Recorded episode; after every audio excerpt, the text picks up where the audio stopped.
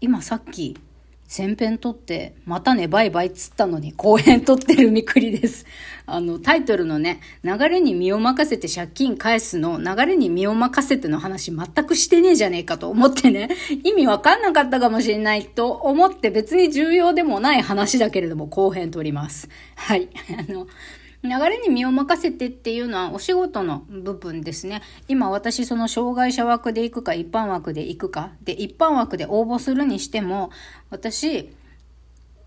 うつ病なんですって言って、一般のお仕事に応募するのか、それともうつであることを隠して一般応募するのか、それはどっちでもいいことなんですよね。おそらく、障害者手帳2級を発行できたとしても私はうつですと言わずに一般職に応募しようと思っています。今のところ。ただちょっと大きめの企業で今ねなんか43名以上従業員がいる会社はえっと1割だったかな？従業員の1割かまあ何ぐらいは障害者を雇用しなきゃいけないっていうふうにもう法律で決まっちゃってるんだったかな、今。なので、大企業は嫌でも障害者を雇用しなきゃいけなくって、もし障害者の方がね、求人に応募してきたら、してきて、まあ、この人雇っていいなってなったら、この人たち雇用しなきゃいけないんですよね。うん。あ、蹴るっていう権利はないのかな、企業に。まあ、ちょっと詳しいことはわかんないんですが、とりあえず、おえっ、ー、と、割と、えー、中規模の企業さんになってくると、障害者枠ってというので、障害者を、まあ、障害を持ってる方ですね、を雇用しなきゃいけないっていうこともあるので、一般企業にうつですっていうのを伝えた上で、働くことも可能なので、まあ、そういった枠を探すっていう方法もあります。で流れに身を任せてっていうのは、やっぱり迷うよ。迷うんですよね。本当だったら借金早めに返したいから、もちろん給料は高ければ高いほどいいお仕事の方がいいに決まってはいるんですが、問題なのは働く時間なんですよね。まあ、お給料いくらもらえるかもそうなんですけど、働く時間、今私が懸念しているのは。この間その精神科でね、早う働けって説教された時に、まあ説教じゃないけどね、お話しした時に、やっぱり今もうフルタイムで働けないって自分でそう判断しているのにちょっと家賃お高めの今のアパートに住み続けることだとか、まあ、高いって言ってもベロボロに高いわけじゃないんですけどね。まあ私、猫がいるとはいえ、独身なのに4万2千円のアパートっていうのはちょっと高いんじゃないって、あの、保健師さんに指摘されたんですよ。もっと3万以下とか、もっと全然ちっちゃい狭いアパートとか引っ越した方がいいんじゃないみたいな。で、またね、ペットを連れて引っ越しするっていうのは、えっ、ー、と、通常の2倍のね、資金がかかるんで、あの、ペット保証金、家賃3ヶ月分払えとかなっちゃってくるんで、えっ、ー、と、今の私の4万2千円のアパートに引っ越してくる時も30万円、33万かかったかなまあ、それぐらいかかりました。なので、ペットを連れて引っ越しするってめちゃくちゃお金がかかるんですよ。だから、もうまずもっとちっちゃい安い家に引っ越しなさいっていうことともうその際にはペットを手放すっていうことを言われたんですよね。でいろいろ考えた結果自分がもういろいろこだわりが多いんですよ翡翠さんって言われたんでじゃあ私がこだわってるのなんだろう譲れないのなんだろうって考えた時にやっぱり今の場所から引っ越しはしたくない猫は手放したくないっていうのがまあ、結論だったんですよね。なぜなら猫がいるおかげで、なんとか仕事頑張ろうって思えてる部分もあるから。猫はね、私の心の精神安定剤なんですよ。この子たちが朝起こしてくれるし、この子たちがいるから、この子たちも養わなきゃいけないし、私頑張らなきゃって。いつも猫たちに守られて応援されて励まされているんですよ、私ね。リスナーの皆さんからもそうだけど、自分の家、自分のあの、住環境のテリトリー内では、このにゃんこ2匹にね、本当励まされて救われてるわけですよ。本当のところうちの猫何考えてるかわかんないけどね。なん、まあ、俺たちがお腹空いた時に餌くれよってそんぐらいしか考えてないかもしんないけど、でも私が辛い時はね、より長くそばにいてくれるし、まあ私は猫がいるおかげでね、うつ病にはなったけれども、なんとかここまで生きてこれたと思っているので、この子たちがいない生活は考えられないっていうことで、その今のお家に住み続け猫たちとの生活を、は絶対確保。あとはもう別にもうどうでもいいんです。別に誰かとお茶したり遊びに行ったり旅行したりとかもうできなくてもいいから、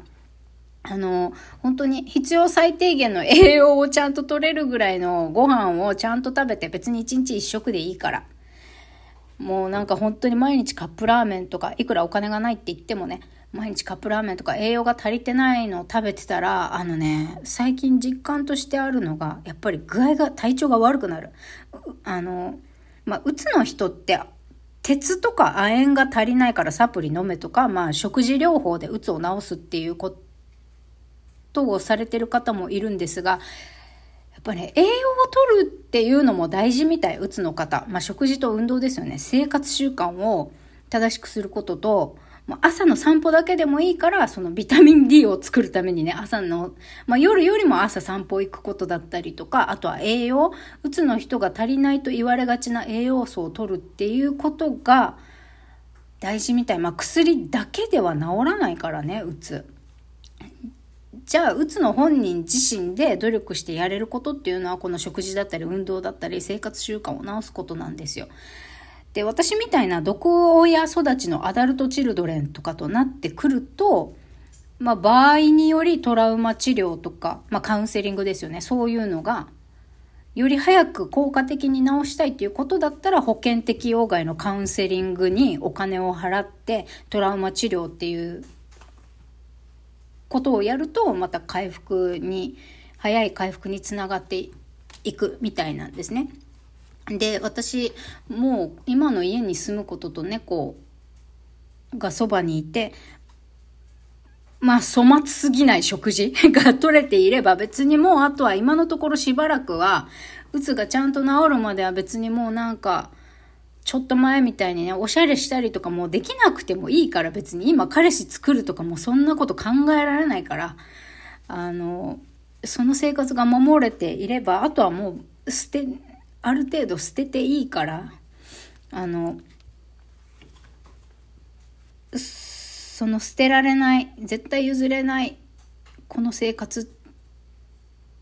っていうのはある程度自分の中でね自問自答してみてある程度ちょっと定まってきたのでそれでえっ、とだから今業務委託在宅の仕事の報酬も合わせて今私が月に稼ぎたい最低額って14万か13万4万ぐらい手取り1314ぐらい。って言ったらちょっと時給のいいアルバイトとかまあフルタイムでもまあ、そうなってくるとフルタイムの仕事だったら手取り13、4万ぐらいだったら沖縄でもいっぱいあると思うんですけど、まあ、そのあたりで探そうかなっていう感じ。まあ、より高いお給料を出してくれるとことより自分のこれまでの経歴とかねを活かせるもの職種でいけたらいいなとは思ってるんですねだけどまたねえっと、1、2年前も私アルバイト探しに苦戦してたんですよね。条件だけで選ぶから、めちゃくちゃ落とされまくってたんですよね。不採用、不採用で。時給の低いアルバイトですら。なんかあなたみたいな秘書まで勤め上げたような人、うちに来なくていいじゃんみたいな言われて、あなたみたいな、こんなまあ、ハイスペックとは言わなかったけど、こういういろんな経歴、いろんなことあっていろんなことができる方って、結局こういう時給の低い誰でもできそうな簡単な仕事なんてすぐ仕事内容とか給料に不満持って辞めちゃうのよって。いいわよ、あなたみたいな人。自分で事業でもやればいいじゃんって。面接でその場で不採用とか普通にあったんで、もう目の前で履歴書返されて。いいです、あなたみたいな。こんなこんな経歴すごい人いらないからうちって言われて。まあそんなこともありました、過去にはね。とか、まあいろいろ踏まえて、やっぱり自分の経歴に見合ったところ、自分の経歴とはかけ離れすぎているところもまた受かりにくいっていうのは分かったし、条件だけで選んでもうまくいかないっていうのが分かったので、私のその流れに身を任せて借金を返すっていうのは、まあ、今回仕事を今探していますけれど、やっぱり相性って大事なのでね、会社さんとの相性。って大事なのであの変にね条件だけ選んで会社面接行くとやっぱり不自然っていうかボロが出るっていうかうまくいかないからこういつもの自分で自然体で面接受けてそこでいい雰囲気になれたところ採用出してくれたところってまずお仕事頑張ろうというふうに思っています。まあ、だからといってねこの必要最低限稼がなきゃいけない13、4万に満たないような仕事はもちろん選ばないけどね。死ぬからね。生活できなくて死ぬからね。えー、っと、障害年金とかもね、いろいろ調べてみたんですけど、障害年金って、まあ、うつと診断されてから1年半後にしかもらえないみたいなんで、そう、もう、そこまで待ってられませんって感じなのでね。他にもいろいろ労災とかあるかもしれないけど、まあ、調べながらとにかくお仕事応募していこうと思います。仕事選びはねもう相性がいいなと思えたところ流れに任せてそこで決めてまずは借金返済を、えー、してからその先の自分の人生のこと考えようと少し方向転換をしたみくりでございました。仕事のこと考えるとねこの先どうなるんだろうって本当は不安で怖いけどでもそこを払拭して、とにかく書いて書いて出すんだって自分に言い聞かせて、えー、ちょっと程よく尻叩いて、どうにかすっきり、もうやれるだけのことはやったって年末ね、安心して年越しそば食って、えー、紅白は見ないけれど、テレビないからね、えー、ネネトフリアマプラでも見て、YouTube でも見て、ゆったり年末は過ごせたらいいなと思います。それではまた、バイバイ。